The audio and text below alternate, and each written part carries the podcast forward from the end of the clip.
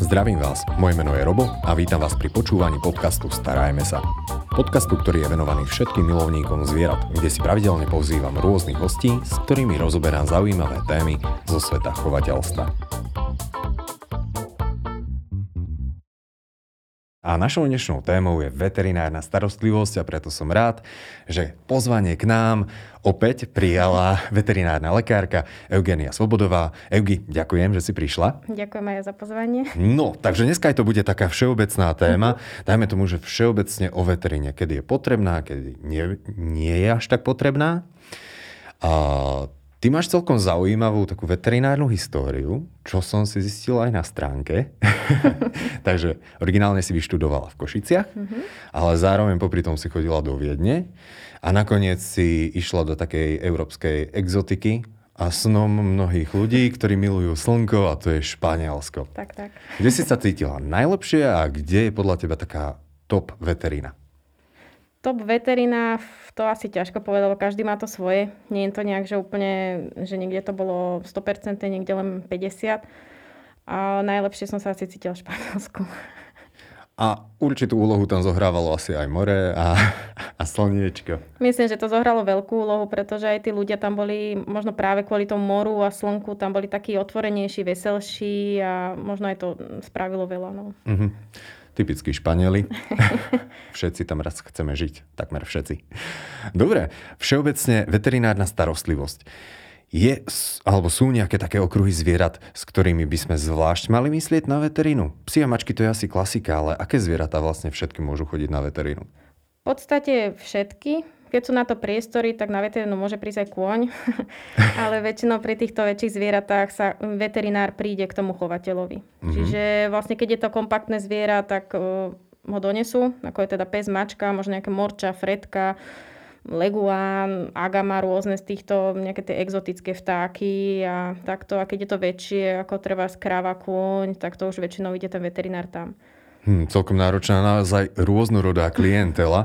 A toto ja vám veterinárom naozaj nezávidím, pretože ak je človek chorý, tak obyčajne ide za slovičko som sa učil, otoringolaryngolog, dobre, alebo keď má niečo so zubami, tak má zubara, keď má niečo s klbmi, tak už si nepamätám, a, alebo s zažívaním. Naozaj, že tí lekári sa špecializujú, mm-hmm. ale pri veterinároch obyčajne ľudia tam naozaj, že prídu s hocičím a vy musíte vedieť reagovať. Áno, je to tak, ako aj naše štúdiumi o tom, že my študujeme všetko. Všetky zvieratá, ich všetky ochorenia, v podstate mm, ideme do sveta, do života tým, že mali by sme vedieť všetko. Samozrejme, mm, potom už každý nejak sa špecializuje. Už sa aj my rozhodneme, čo nás baví najviac, čomu sa chceme venovať najviac a už tým smerom sa aj vzdelávame viacej, ale primárne stále musíme vedieť z každého okruhu. Uh-huh. A môžem sa spýtať, tvoji najkurióznejší pacienti, taký, taký, že naozaj, že toto by si nečakala. Čo sa ti ocitlo v ambulancii? No, úplne také naj bolo asi, čo mi na pohotovosť volali, že hm, hadovi sa zasekla sánka. Alebo teda My sme vlastne naprávali sánku hadovi, ktorý už sám o sebe vlastne ju má rozťažiteľnú a vie si ju vyklbiť a v tomto prípade už si ju nevedel dať naspäť. V podstate si ju skoro a... zjedol. Podarilo sa? Podarilo, áno, áno. Uh-huh. Trošku tam bol boj, akože, no boj. Bolo to tak, že vlastne ten had patrí malému chlapcovi, No a ten jasne najprv bol hrdina, že to zvládne, len potom keď videl, že teda to jeho zviera nejak trpí a teda, že sa mu snažíme pomôcť, tak to už psychicky nedal. Takže potom to ostalo na mne s kolegyňou. Jasné, ale ja si myslím, že na pravých osôbkach by som takto povedal, tých najdôležitejších. Predsa len ono, niektoré tie veterinárne úkony nevyzerajú najlepšie, aj keď mm-hmm. sú veľmi potrebné a osobne si myslím, že asi nemáte záujem o to, aby pri nejakých náročnejších operáciách tam stepoval chovateľ. Dokonca to mm-hmm. nie je asi ani vôbec žiadúce.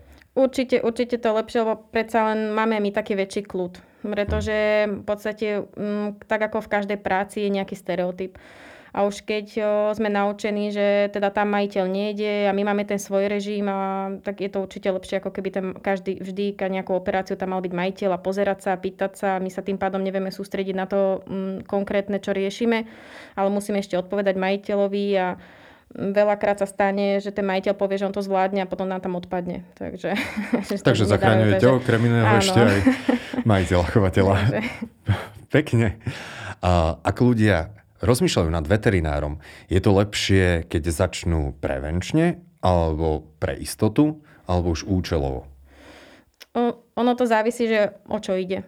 Ako väčšinou sú ľudia tak, že sa buď informujú, že zavolajú, že mám taký a taký problém, treba to riešiť hneď, alebo potom sú aj takí, čo prídu, že radšej že chcú to vyriešiť a chcú vedieť, či to je teda niečo akutné, alebo to je niečo, čo mohlo počkať a už potom to závisí veľa aj od toho majiteľa, ktorý buď povie, a dobre, radšej, že som prišiel, alebo si povie do čerta, na čo som chodil, keď to bolo len takéto niečo jednoduché v úvodzovkách. Takže vždy je lepšie sa informovať a radšej, radšej prísť viackrát, ako potom niečo podceniť a neprísť vôbec. No. Mm-hmm. Predpokladám, že najčastejšími pacientmi alebo klientmi sú psíčkari a mačkári. Mm-hmm. A potom ešte ďalšie také drobnejšie by som povedal, tak možno králiky, morčatá, mm-hmm. škrečky a podobne, lebo aj tieto zvieratka potrebujú nejakú veterinárnu starostlivosť. Máme na Slovensku aj špecialistov, čo sa týka exotických zvierat, dajme tomu, že naozaj tie hady, No, pavúky neviem, či by chodili k veterinárovi, ale uh, hady nejaké jaštery a podobne? Áno, sú aj v Bratislave, aj v podstate inde na Slovensku sú aj špecialisti, ale vlastne to je to, čo sme aj predtým spomínali, že oni vyštudovali tiež všetci to všeobecné a viac sa im páčila tá exotická strana tej veteriny, teda tie leguány, agamy, možno nejaké hady, vtáky, tak akože sú vyslovene sa špecializujú na to pretože to je zase trošku niečo iné. No. Treba zase in, možno iné lieky, inakšia fixácia, inakšia starostlivosť, takže vždy je lepšie, keď sa aj konkrétne len tomu ten veterinár venuje. Mm-hmm. Ono, keď si to tak zoberieme, tak teroristika je naozaj diametrálne odlišná ako teplokrvné mm-hmm. klasické živočíchy. Na čo sa ty tak najviac špecializuješ? Alebo čo teba možno najviac baví? Mňa najviac baví chirurgia mekých tkaní. Čiže to je v podstate rôzne brušné operácie, mm-hmm. ak sa podarí nejaká hrudná operácia, aj keď to málo kedy.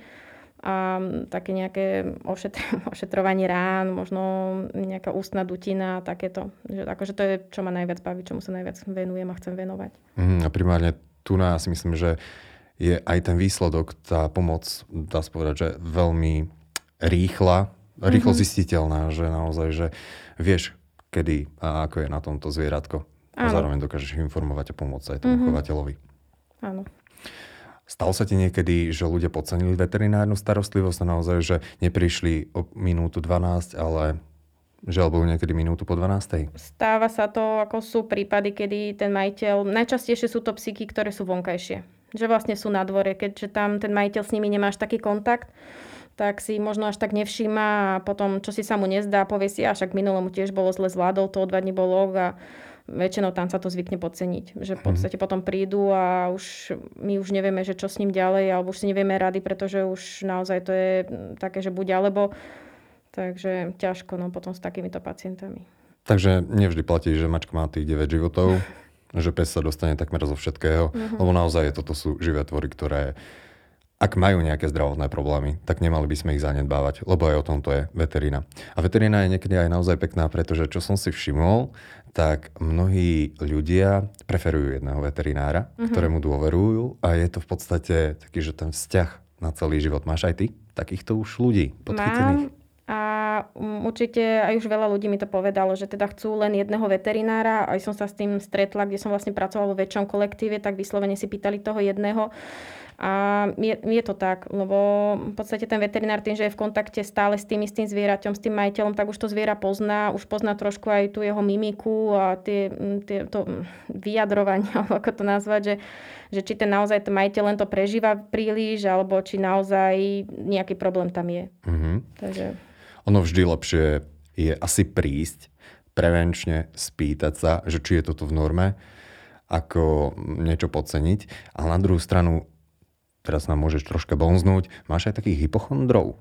No, asi pri zvieratách toto neplatí, ale pri... Áno, akože tam je skôr hypochonder majiteľ, ale nájdu sa aj takí, ktorí v podstate volajú za každú maličko, že psíček sa dneska zobudil a prevalil sa na ľavý bok, nenapraví, čo to môže znamenať a vygooglila som si, že toto mu môže byť toto a ale zase na druhú stranu vždy im hovorím, že radšej zavolajte, ako mhm. by malo byť neskoro.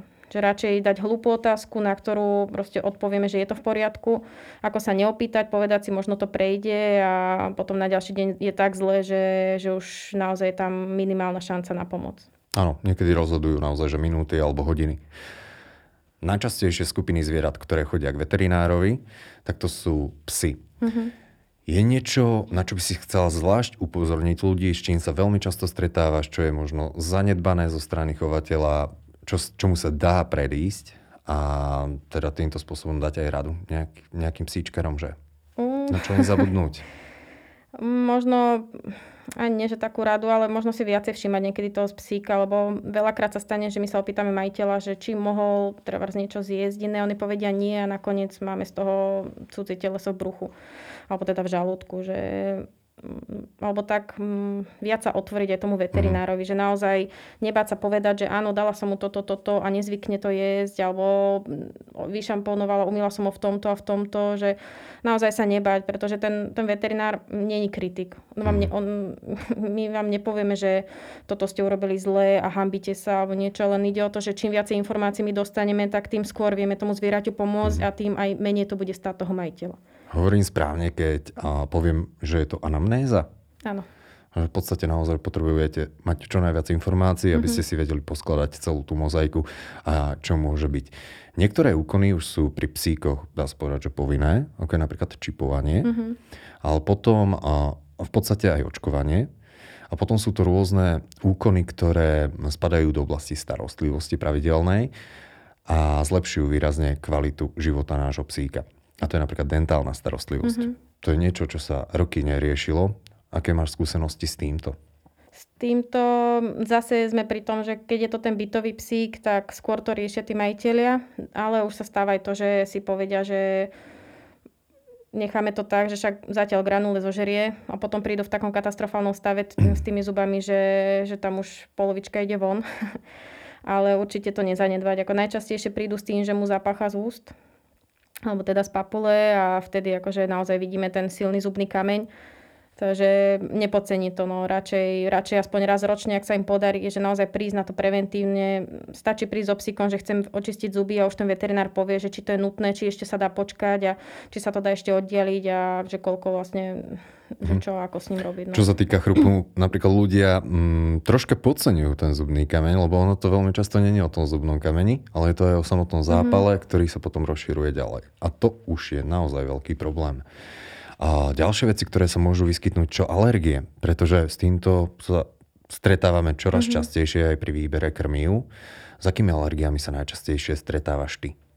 Najčastejšie asi nejaké alergie, čo sú, tak sú to na nejaké trávy, pele, roztoče, vlastne čo väčšinou na jar začnú chodiť o, zvieratá s tým, že teda, že sa škriabe, že má začervenané packy okolo nozdier a rôzne pupáčiky a tak to je potom tiež krmivo, to je dosť časté tým, že teraz už všetko sú to vyšlachtené zvieratá, kde m, mm, veľakrát sa viacej ide do, tej, m, mm, do toho exteriéru ako do toho, že to, že to zviera má problém s trávením a že v podstate sa dedí nejaká dedinu, možno to zle hovorím, ale že vlastne má si predispozíciu. Nejakú, nejakú alergiu. No, že na niečo, čo mu nesadne a už keď to mala matka toho zvieraťa, už to mala stará, mat, stará matka a takto, že, že asi tam teda bude nejaký problém a možno skúsiť nejak... V podstate predispozícia ale neznamená predurčenie. Mm-hmm. Áno, áno. Nemusí to vždy platiť, ale je tam taký ten varovný prst, že na toto si treba dávať pozor.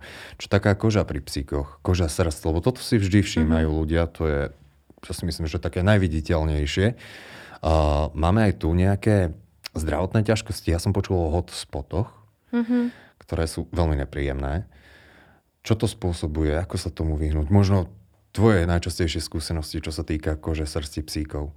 Čo sa týka týchto hotspotov, tak v podstate sú to mokvavé miesta mm, na koži, Vznikajú hlavne u psov, ktoré majú veľmi hrubú podsadu a najčastejšie vznikajú u psov, ktorí majú veľmi radi vodu a hlavne v lete.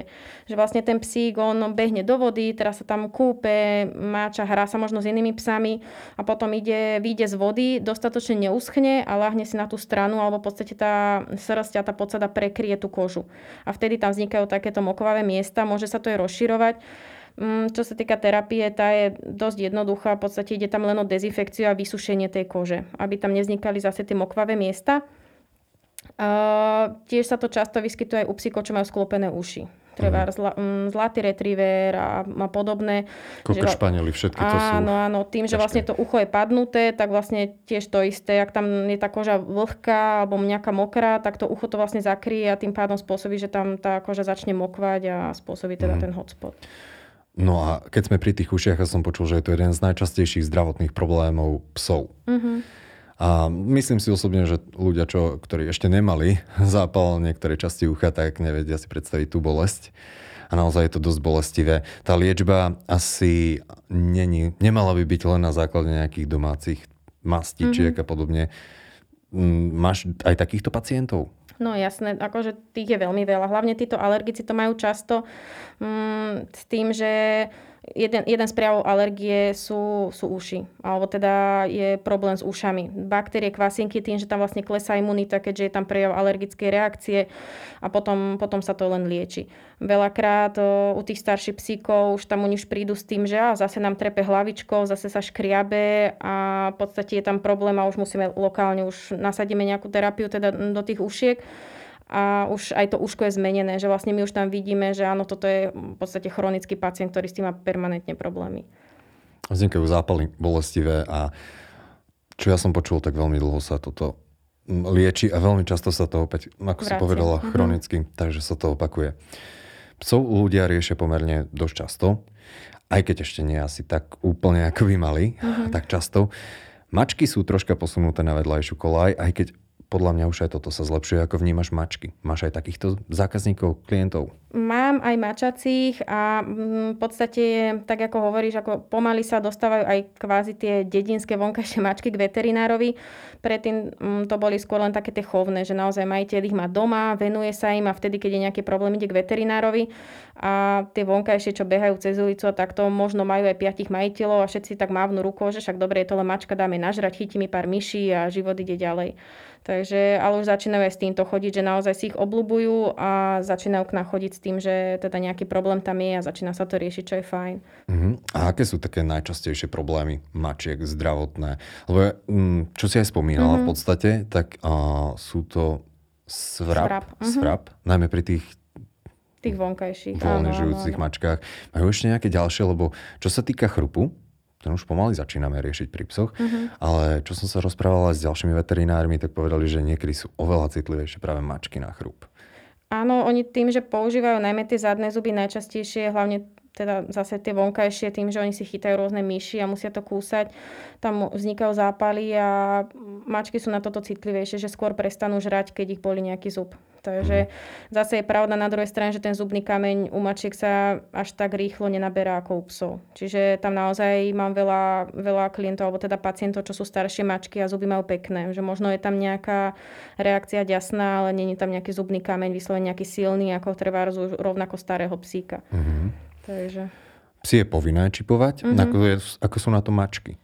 O, povinné sú čipovať všetky mesožravce. Čiže mm-hmm. tiež aj mačky je povinné čipovať, avšak neprihliada sa na to až takým štýlom ako u psov, keďže naozaj, tak ako som predchol hovorila, mačka môže mať aj piatich majiteľov a v podstate nikto z toho nechce zobrať na zodpovednosť, že teda dám tú mačku čipovať a keď sa niečo stane, tak je to na moje triko alebo proste nejak, nejak to riešiť. Mm-hmm. Čiže tie mačky v tomto zase idú tak trošku ako keby bokom. Mm, to je škoda, pretože mm. ak sa čipované zvieratko stratí, tak je oveľa vyššia pravdepodobnosť, že sa navráti opäť tomu chovateľovi. Takže aj fredky. Mm-hmm.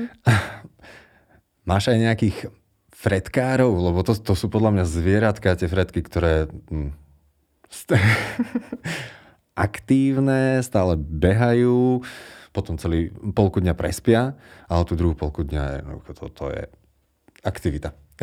Mám uh, jedného, ako Frediek je málo, alebo teda málo chodia k veterinárovi, keďže oni sú väčšinou, sú teda patria k tým zdravším zvieratám.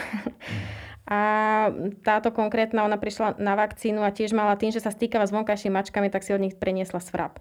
Takže tam sme tiež riešili svrap u Fredky, ale tak ako hovoríš, to veľmi akčné zvieratka, ako manipulácia s nimi, to je už, túto majiteľka je zvyknutá, už má nachystanú takú tú pastu, čo je pre mačky, že on ju olizuje a tým pádom my s ňou môžeme manipulovať, že zase je to veľmi zlatá Fredka a mala tiež takú horšiu históriu, že bola u pôvodných majiteľov, bola v horších podmienkach, čiže teraz asi si aj vychutnáva to, že sa má, že sa má dobre. Mm-hmm. To sú dve, možno tri také skupiny, ktoré mm-hmm. naozaj že chodia veľmi často na veteri- alebo chodia na veterinu. Ako sú na tom ostatné zvieratka, čo sa týka morčiat, králikov? Kedy je potrebné s nimi ísť na veterínu? Alebo je fajn, tam vyslovene kúpim si králika a idem pozrieť veterinára, nejakého špecialistu? Mm, tak ako toto je na uváženie majiteľa, väčšinou ak ten zajačik, najčastejšie zajace majú problém s trávením alebo teda so zubami, takže tam už majiteľia prídu buď teda, ak je to vakcína na vlastne králičí mor, Uh-huh. A ešte, uh-huh. prepáč, že ťa preruším, ja som počul ešte o takom zvláštnom ochorení myxematóza.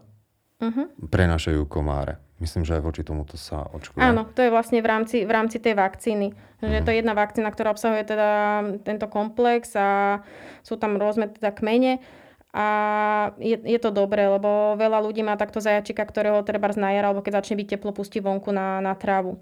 Takže už sme mali aj jedného pacienta, ktorý mal túto myxomatózu. Mm-hmm. Takže... Opäť neplatí to, že aj keď zvieratko chováme v byte, ale z času na čas s ním ideme mm-hmm. von, tak uh, neznamená to, že bude 100% zdravé pretože aj tieto bytové zvieratka sa dokážu nakaziť. Pri králikoch, ty si spomínala, že oni sú veľkí stresery, ešte mm-hmm. keď mhm. sme sa bavili vonku. Ako toto obmedziť? Ako to zabezpečiť tak, aby to relatívne zvládal ten králik? V podstate všetky úkony, ktoré sa s ním budú robiť, tak robiť rýchlo. A ak je to nutné, tak potom tam treba zvieratko sedovať. Vlastne prispať a tým pádom sa zníži aj ten stres, pretože ono až tak nevníma, že teda v cudzom prostredí a že je s ním toľko manipulované. Takže to je asi jediné také, čo sa dá mm. robiť. No. Pri králikoch oh, si spomínala zbrusovanie chrupu, mm-hmm. podobne. Tak toto sa asi robí, typujem, že pri uspaných zvieratkách.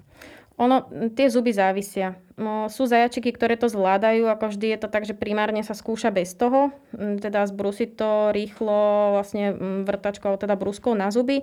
Je to rýchly proces, väčšina zajačikov to zvládne, ale už aj majiteľia už poznajú tých, o, tie zvieratka a povedia, že áno, on veľmi stresuje, takže tam už rovno pristupujeme teda k tej sedácii.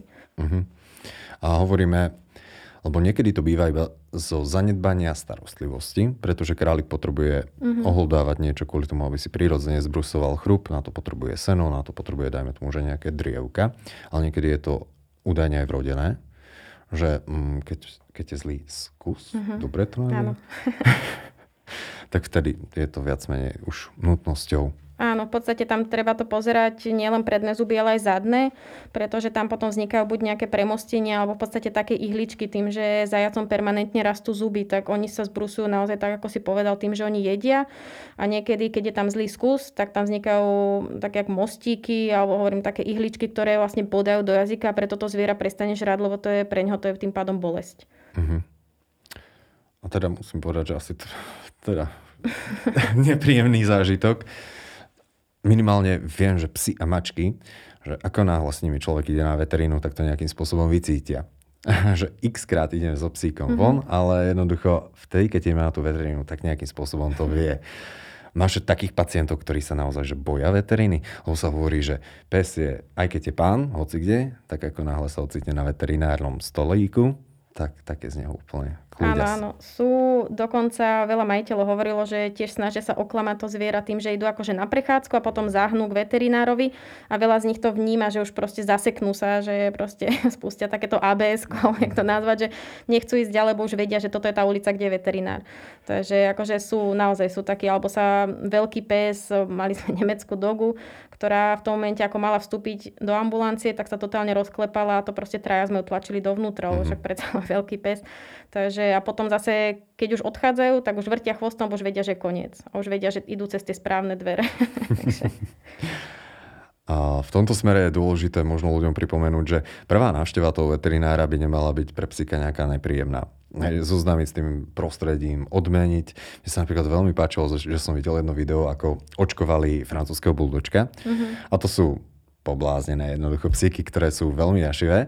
A, a ten veterinár to vykoumal tak, že dal lyžičku s nejakou obľúbenou konzervou a mm-hmm. jašil toho francúzského buldočka, potom ju položil, on ju automaticky začal žrať a zaočkoval ho, ani si to nevšimol.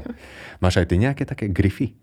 Sú, ako skúšame, keď sú to takéto trdla, to, takéto tak môžem povedať, ktoré sú naozaj veľmi akčné, tak e, na kúsok pamosku, ale veľakrát oni už, keď sa ide s nimi niečo robiť, tak už otáčajú hlavu, že už ani to krmivo ich nezaujíma. Takže mm. tam treba hľadať naozaj rôzne úniky a mali sme dokonca ani nie mm, šteniatko, ale jedného väčšieho psa, ktorý už prešiel si dvoma, dvoma operáciami a už vedel, že keď ten veterinár ide k nemu odzadu, tak dostane inekciu. Takže on, on začal besnieť, skákať zľava doprava a nenechal si pichnúť ani jednu inekciu a tam sme už potom vyskúšali to, že vlastne sme ho ako keby škrapkali, búchali všade možne a jedno z toho, z tých búchaní a škrapkaní bola inekcia vtedy to úplne v pohode zvládla. Čiže naozaj tam už, keď to zviera poznáte a pracujete s ním, tak už viete skúsiť, že teda ktorým smerom mm. a využívať to je do budúcna. Čo je dôležité spraviť predtým, ako prídem k veterinárovi? Typujem, že telefonicky sa objednať, to je veľmi super vec, a aspoň v dnešnej dobe je to potrebné, ale je treba to zvieratko nejako zvlášť pripraviť? Pripravovať ani netreba. Ako určite treba prísť s radosťou, aby tam nebol ten prvý moment to, že majiteľ stresuje, lebo nevie, čo sa bude diať a vlastne to zviera to veľmi vníma. Čiže veľakrát aj ten vstup do tej ambulancie je možno ani, ani tak nie, že to zviera sa bojí, ale cíti to, že ten majiteľ nejaký není svoj, že niečo sa tam deje. Takže naozaj byť v pohode, nejak možno pohľadkať, po, ukludniť to zviera, ukludniť seba v prvom rade a ono to už nejak pôjde. No. Mm-hmm ohľadom ostatných menších zvierat, pretože veľkú obľubu majú morčatá, škrečky, pieskomily, osmaky, degu. A takto by som mohol pokračovať, lebo je obrovské množstvo mm-hmm. hlodavcov. Máte aj takýchto pacientov, ako je to s ich liečbou? Lebo predsa len sú to malé zvieratka. Je to náročnejšie, o to náročnejšie? Oni mm, v tomto, akože tieto menšie morčatka, tak sú vďačné, že oni nie sú tak často choré. Skôr tam u nich sa riešia nejaké parazitárne ochorenia, možno nejaké plesňové ochorenia. Takže to je také, taká výhoda, no, že, že oni až nemajú toľko problémov. Možno nejaké nádoríky alebo nejaké otlaky, čo sa týka zlopodstielkov. Takže tam skôr sa rieši, alebo teda, ak to môžem tak povedať, také jednoduchšie veci. No, že naozaj dá sa nejaká pipeta, vyčistia sa uška, keď je to teda nejaký parazít, alebo po prípade nejaké lokálne antimikotika, alebo nejaké šampóniky, na, teda antimikotické že akože v tomto naozaj tie močatka sú také vďačnejšie. Uh-huh. Močatá, keď stresujú, tak dosť často práve klesá im imunita mm-hmm. a vytvárajú sa im plesne. A tá imunita, to je možno taká dôležitá vec aj pri našich všetkých chovaných zvieratách. Čo priaznivo ovplyvňuje imunitu zvierat? Tak určite pohoda toho zvieraťa. Či je to veľké zviera, či malé, ak má dobré podmienky a ak je s ním dobre zaobchádzané, tak to veľa spraví. Že naozaj, ak to zviera sa cíti dobre v tom prostredí, ak ten majiteľ tiež je v pohode, tak potom tie zvieratá môže byť aj doživotne zdravé. Že vlastne naozaj jediné, na čo, čo budú potrebovať, je teda povinná vakcína. Takže pohodové prostredie, vedieť, ako sa starať o to zvieratko. Typujem, že veľmi dôležitá je aj strava. Mm-hmm tomto smere. Môžeme doplňať zvieratkám nejaké také vitamíny, minerály. Je, je to prospešné z tvojho uhla pohľadu ako veterinárka? Odporúčila by si to, alebo nie je to? Ako závisí to od zvieraťa, alebo väčšinou, ak je zviera krmené granulami a dostáva tú svoju dávku, tak tam oni garantujú, že tam obsiahnuté všetko. Samozrejme, ak tam je nejaká metabolická porucha, že teda nevie si z toho zobrať všetky tie vitamíny alebo niečo, určite sú aj náhrady. Teraz dosť v móde sú všetky, všelijaké chondroprotektíva, alebo teda náklby, výživové doplnky. To sa doporučuje treba aj u štenia, to, ktoré vieme, že budú veľké a rýchlo sa vyšvihnú, tak im už sa tiež dajú tieto doplnky dávať, aby správne správne rástli. Ďalšie, ak chceme aj nejaký doplnok dať do toho krmiva, tak možno predtým by bolo fajn spraviť nejaké vyšetrenie, treba aj len krvné vyšetrenie, aby sme vedeli, či zase ho nepredávkujeme nejakými minerálnymi, hlavne zložkami. Pretože to tiež môže byť na škodu. Treba taký vápnik, tam zase môže dojsť k odvápňovaniu kosti a práve nejakým deformáciám alebo zlomeninám. Mm-hmm. Chondroprotektíva, čo si spomínala, to sa dáva veľkým plemenám. Mm-hmm. V podstate ide o ochranu klbov a tá sa najviac rieši pri veľkých psoch. Ale ja niekedy zvyknem hovoriť, že keď už vznikne problém, tak už je to neskoro. Mm-hmm. Že tie chondroprotektíva možno je oveľa lepšie podávať prevenčne.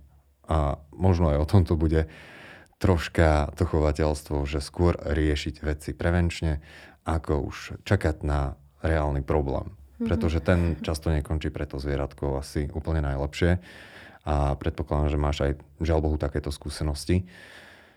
A je niekedy naozaj nutné to zvieratko utratiť? Mm, je. Ako, je to s ťažkým srdcom a veľmi ťažko sa to vykonáva, ale bohužiaľ niekedy to pre to zviera najlepšie. Mm-hmm. Tu je hlavne tie staršie psíkovia, ktoré práve odchádzajú na klby, že možno aj zvyšok tela ešte ako tak funguje, ale práve tie klby sú problém, kedy už vidíme, že, že naozaj že to nie je tá kvalita života, ktorú by, si, ktorú by on mal a vtedy možno je lepšie pouvažovať naozaj, mm, že dať ho uspať a v podstate ako zbaviť toho trápenia, že ja rozumiem, že my by sme všetci chceli, aby to boli s nami do konca nášho života. Len niekedy, niekedy sa to nedá, aj toto je vlastne súčasť toho života, že urobiť to správne rozhodnutie, aby naozaj sme rok netrápili, lebo však chudáčik žerí, aj keď nevie chodiť. No. Je to smutná téma. V každom prípade uh, tu na ešte ľudia robia trošičku chybu. Trocha dosť veľkú chybu v tom, že keď už sa teda rozhodnú pre ten krok, že tam toho psíka nechajú len s tým veterinárom samotného. Mm-hmm. A že možno toto je jedna z tých najväčších chýb, lebo venovať ten čas v podstate tomu psíkovi, aby mal ten pocit, že je s nami až do konca. Nie je to pekná téma, ale myslím, že aj ty by si, neviem, aké sú tvoje skúsenosti, Jasné, je to, je to súčasť života. Treba mm. s mhm. tým rátať a hlavne keď si berieme takéto zviera, ktoré vieme, že tu nevydrží 30 rokov. Takže určite je to ťažké, aj minimálne keď to máte 6 rokov, niečo, čo vám stále beha okolo nôh a možno žobre od vás jedlo a proste robí vám takúto radosť zo života. Ale treba rátať aj s tým, že príde ten deň, kedy, kedy v podstate iná cesta nebude. Mm-hmm. Tam určite je aj veľa štúdí dokonca, ktoré hovoria o tom, že jedna vec ten pes cíti, že to prichádza. Vníma to, že áno, že prichádza ten jeho čas, kedy teda bude buď zomrie, alebo teda sa s ním niečo deje. A každopádne aj tá cesta k veterinárovi, on už to, on to cíti, že nejde len na vakcínu. Lebo aj ten majiteľ zmení svoju pachovú stopu a mm, je, to, je to tam cítiť. A preto by som určite, je to aj pre majiteľa ťažké, ale určite vždy lepšie aspoň tú prvú inekciu, kedy ten psík zaspí a už prestane vnímať, aspoň tam byť s ním, aj keď veľakrát ja chápem, že je to ťažké a ten majiteľ proste nemôže sa pozerať na to, ako to zviera proste zaspáva. Mm-hmm. Ja som, mm, ja som ospravedlňujem, že som načal aj túto tému, ale ono je dôležité toto mm-hmm. pripomenúť ľuďom, lebo naozaj, že je to chyba, ktorú by nemali robiť, aj keď je to nesmierne náročné. No ale aby sme nekončili takto smutne. A je niečo, čo by si chcela pozitívneho odkázať ľuďom, aj keď v dnešnej dobe pozitivita nevždy je výhra. A, takže niečo do budúcna pri výbere veterinára alebo nejaký tip, ako sa správne starať o to zvieratko. Mm, možno by som odkázala, že nie je možno hamba skúsiť viacerých veterinárov. Že naozaj každý je to možno ťažko, aj človek má také, také v sebe, že keď už som si našiel toho jedného, aj keď som si není spokojný, však raz za rok tam prídem, ale naozaj, ak, si, ak nie ste si istí, vyskúšajte iného a možno tam možno nájdete toho správneho, ktorý sa postará podľa vás najlepšie o to zvieratko. Že za to človek nič nedá a naozaj, akože, no nie je to chyba. No. Mm-hmm. Takže dá sa aj táto cesta zvoliť, Jasne. že vyskúšam, predsa len aj ľudia by si mali sadnúť, čiže áno, aj ten chovateľ áno. a ten veterinár. Nie všetci sme si sympatickí, takže toto k tomu možno aj patrí. Mm. Eugi, ďakujem veľmi pekne za ja, zaujímavé informácie. Práve. Našim dnešným hostom bola Eugénia Svobodová, veterinárna lekárka. Ďakujem za to, že si si našla čas. Ďakujem aj ja. Počúvali ste podcast Starajme sa s Robom Šemerom a ak sa vám tento podcast páčil, môžete sa prihlásiť na jeho odber v aplikáciách Apple Podcasty, Google Podcasty, Spotify, rovnako nás nájdete na YouTube a všetky nahraté časti nájdete aj na internetovej stránke starajmesa.sk.